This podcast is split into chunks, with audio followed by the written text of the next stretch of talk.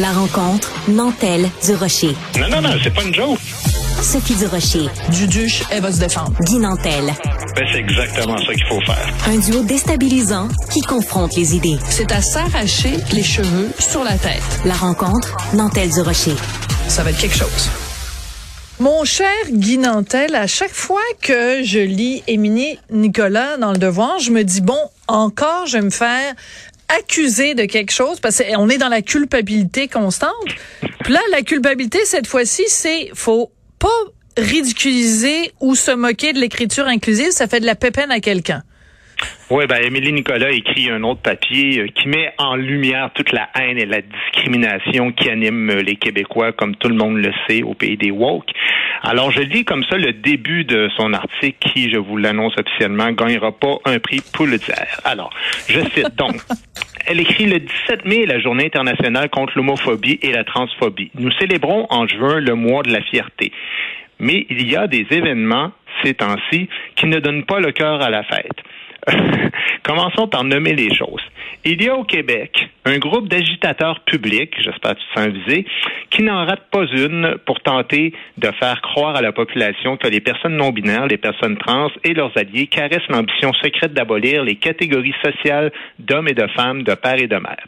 Alors juste ici, il y a plusieurs choses. D'abord, Mme Nicolas prend la posture du courage en disant « Commençons par nommer les choses », ce qu'elle ne fait à aucun moment dans son article. Okay? C'est d'ailleurs une technique assez généralisée chez les woke de jamais nommer clairement l'adversaire ni le comportement déviant parce que le flou, c'est toujours la meilleure arme pour craquer les émotifs. Alors, si vous écoutez nos chroniques, soit dit en passant, Mme Nicolas, là, à Sophie et à moi et à d'autres euh, sur Cube, ben vous remarquerez qu'on n'a peut-être pas toujours raison, mais au moins on a le courage de nommer clairement les gens auxquels on fait des reproches. Absolument. Contrairement à vous, qui ne nommait, soit dit en passant, dans son article, que le gouverneur de la Floride, Ron DeSantis, pour évoquer le mépris des minorités québécoises.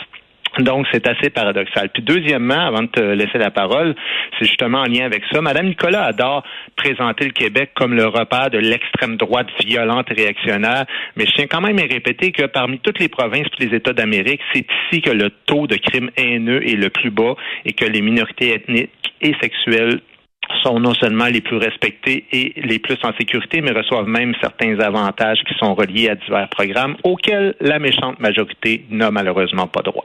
Oui, puis euh, bon, ben tu sais, il y aurait tellement d'exemples euh, à donner, mais bon, euh, c'est, vous avez juste à lire l'ensemble de mes chroniques des, des trois dernières années pour voir que ce soit à Téléfilm, que ce soit à, à la SODEC, que ce soit tous les organismes de financement au Québec et euh, au Canada, qui valorise tout ce qui n'est pas un homme blanc hétéro.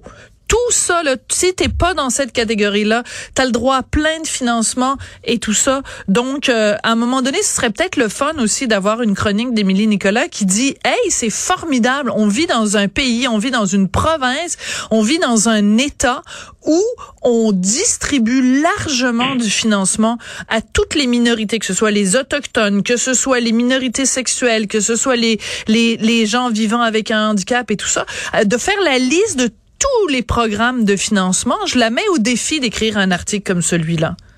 Ben, ça arrivera jamais, Sophie, parce que, écoute, ça suinte la mauvaise foi du début à la fin, l'article.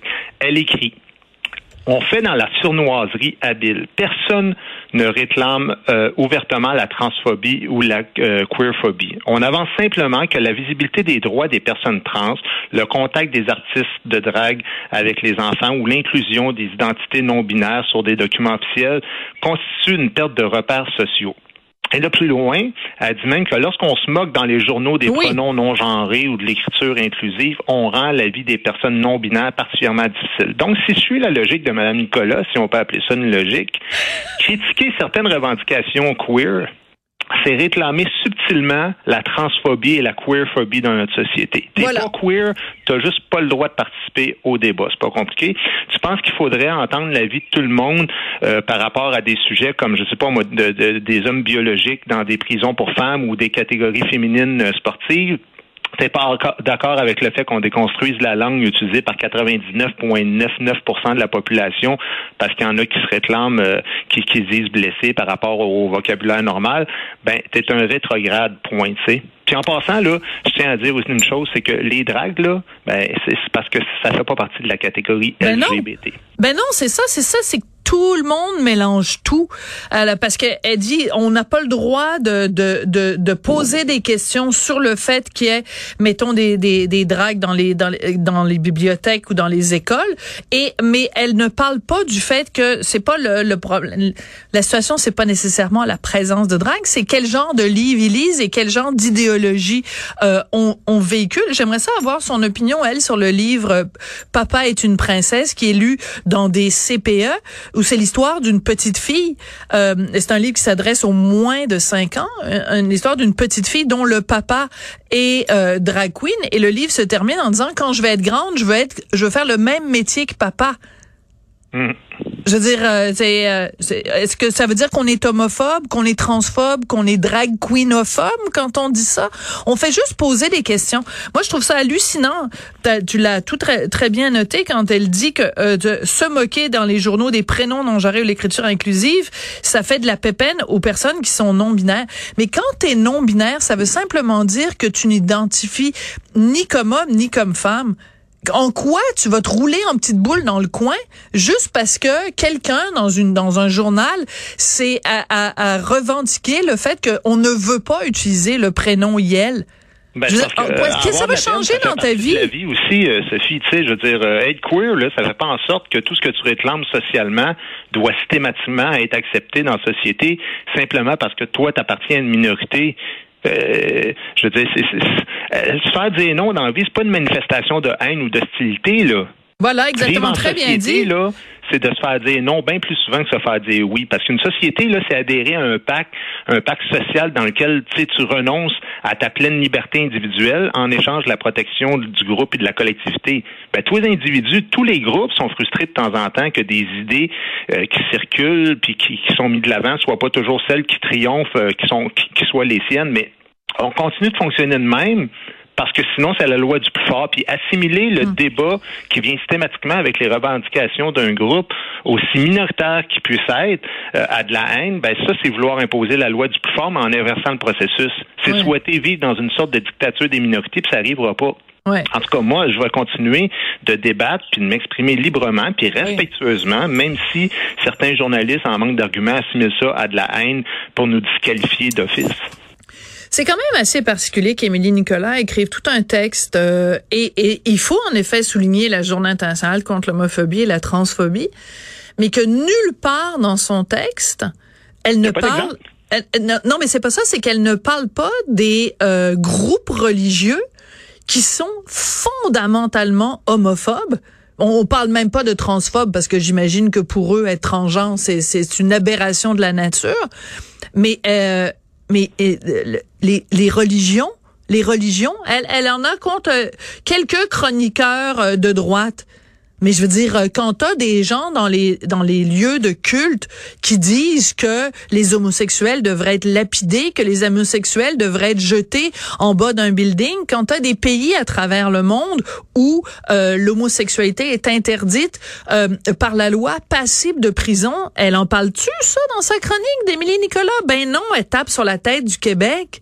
Elle tape sur la tête du Québec, puis elle tape sur quelques, j'imagine, journalistes, Journal de Montréal, sans le dire, euh, parce que c'est, c'est, c'est toujours, c'est la même affaire que, que tu sais, ceux qui disent, ah, la loi vingt et un, ça existe dans notre société parce qu'il y a quelques méchants journalistes euh, ah oui. de, de, de Québécois euh, qui en parlent. Puis là, c'est ça qu'elle dit, tu sais, euh, c'est la même chose, elle dit. Tiens, je te cite, si l'affaire euh, fait tant parler jusqu'à l'Assemblée nationale et à la Chambre des communes, ça c'est l'histoire de la fête des parents, là. Oui. C'est, parce, c'est justement parce que nos réactionnaires préférés ont vu l'occasion d'ajouter l'épouvantail du grand remplacement du mot « mère » par la parentalité non genrée. Ça, c'est fou l'influence que vous avez au Journal de Montréal. C'est incroyable. Écoute. Mais ce que je trouve bizarre, c'est que vous parlez de souveraineté depuis des années, ça, les sondages bougent pas. Mais surtout le reste, vous avez une influence hallucinante. Hein. Ah ben oui, ben non seulement ça, mais quand il y a des, en tout cas bon bref, non non, mais c'est absolument hallucinant. Euh, et pour revenir à l'affaire de justement de, de des deux enseignantes qui ont euh, voulu euh, annuler donc euh, la, la fête des mères, la fête des pères et remplacer ça par la fête des parents, elle, elle tombe exactement dans la même affaire. Oui, mais c'était par bienveillance, puis c'était pour se montrer sensible aux réalités d'un groupe euh, d'enfants bien précis, puis ça n'a rien à voir avec la disparition du mot mère. Ben, je m'excuse, c'est, c'est, tu fais disparaître la fête des mères, mais ça n'a rien à voir avec la disparition du mot mère. Je dirais... Mais de toute façon, Sophie, la, la bienveillance, là, c'est pas un passe-partout dans la vie. Ben non. C'est pas parce que t'es bienveillant qu'on peut pas te critiquer, parce que, sais-tu quoi? Les gens très à droite, là, eux autres, quand ils veulent pas que leurs enfants, ou même les enfants de toute la société voient des dragues, eux autres aussi, dans leur conscience, ils sont bienveillants. Mais ben on non. a le droit de les critiquer. Ben, non seulement ça, mais ben, quelqu'un... C'est la même affaire à l'envers. Ben, tout la à fait. La bienveillance chez les woke, on dirait que ça devient une espèce de passe-partout. Puisque tu avais une bonne idée euh, ou une bonne intention de départ, il faut absolument rien dire contre. Mais on a le droit de dire que c'est une mauvaise idée, même si tu avais de la bienveillance. Puis la même affaire du côté de la droite, quand quand ils sont euh, hyper réactionnaires, on a le droit de dire « Hey, excuse-moi, là, je veux bien que tu protèges tes petits-enfants, là, mais ils sont pas faits en porcelaine non plus. » T'sais. Voilà. Et euh, c'est très drôle parce que... En tout cas, bon, bref... Mais euh, tu parles de, de, de bienveillance. Moi, personnellement, je suis pour l'avortement, euh, libre et gratuit. Euh, mais quelqu'un qui qui serait contre l'avortement pourrait très bien dire, ben moi, je, je suis contre l'avortement par bienveillance pour l'enfant à naître et je refuse qu'un enfant à naître soit euh, qu'on, qu'on termine sa vie euh, euh, dans le dans le ventre de mmh. sa mère. Bon, ben, tout le monde est bienveillant. Ben, voilà. C'est pour ça que je te dis, si tu as un article à faire comme celui-là, là, nomme des gens, puis nomme des comportements, puis nous autres, on va s'occuper de la dimension morale de la chose. Mais toi, arrive pas avec qui est bienveillant puis qui ne l'est pas en donnant aucun exemple puis aucun nom. Moi, je veux les entendre, les exemples de gens qui sont vraiment euh, diaboliques dans notre société, qui sont vraiment transphobes, puis qui, qui amènent ça, là, la, la transphobie de façon subtile, puis mais il n'y a pas de nom, il n'y a pas d'exemple. Le seul ouais. nom, comme je t'ai dit, c'est Ron DeSantis ou, euh, comme ouais. gouverneur de la Floride. Alors, ça, ça devrait avoir un impact sur la société québécoise. Désolé, ça, je gobe pas ça aujourd'hui. Non. Alors, euh, ben, le, le temps nous manque, mais quand même, euh, à un moment donné, elle dit que la guerre contre Noël, qui euh, supposément existe depuis des années, alors qu'elle dit, bon, évidemment, que ça, que ça, que ça n'existe pas, il reste quand même qu'il y a plein d'en, d'endroits où on arrête de dire joyeux Noël, puis à la place, on dit juste bon temps des fêtes pour pas faire de pépène à personne. Elle dit que ça, ça alimente la méfiance envers les minorités religieuses. Mmh. Non, mais c'est hallucinant d'insipidité. Hallucinant ouais. d'insipidité. C'est vraiment, là, c'est, euh, c'est absolument formidable. Merci beaucoup, euh, cher euh, être euh, binaire... Euh, Oui, oui, très binaire. Puis euh, pas de prix Pulitzer pour Madame Nicolas avec celui-là. On va lui donner euh, meilleure chance la prochaine fois. Meilleure chance la prochaine fois. Merci beaucoup. Salut, à demain.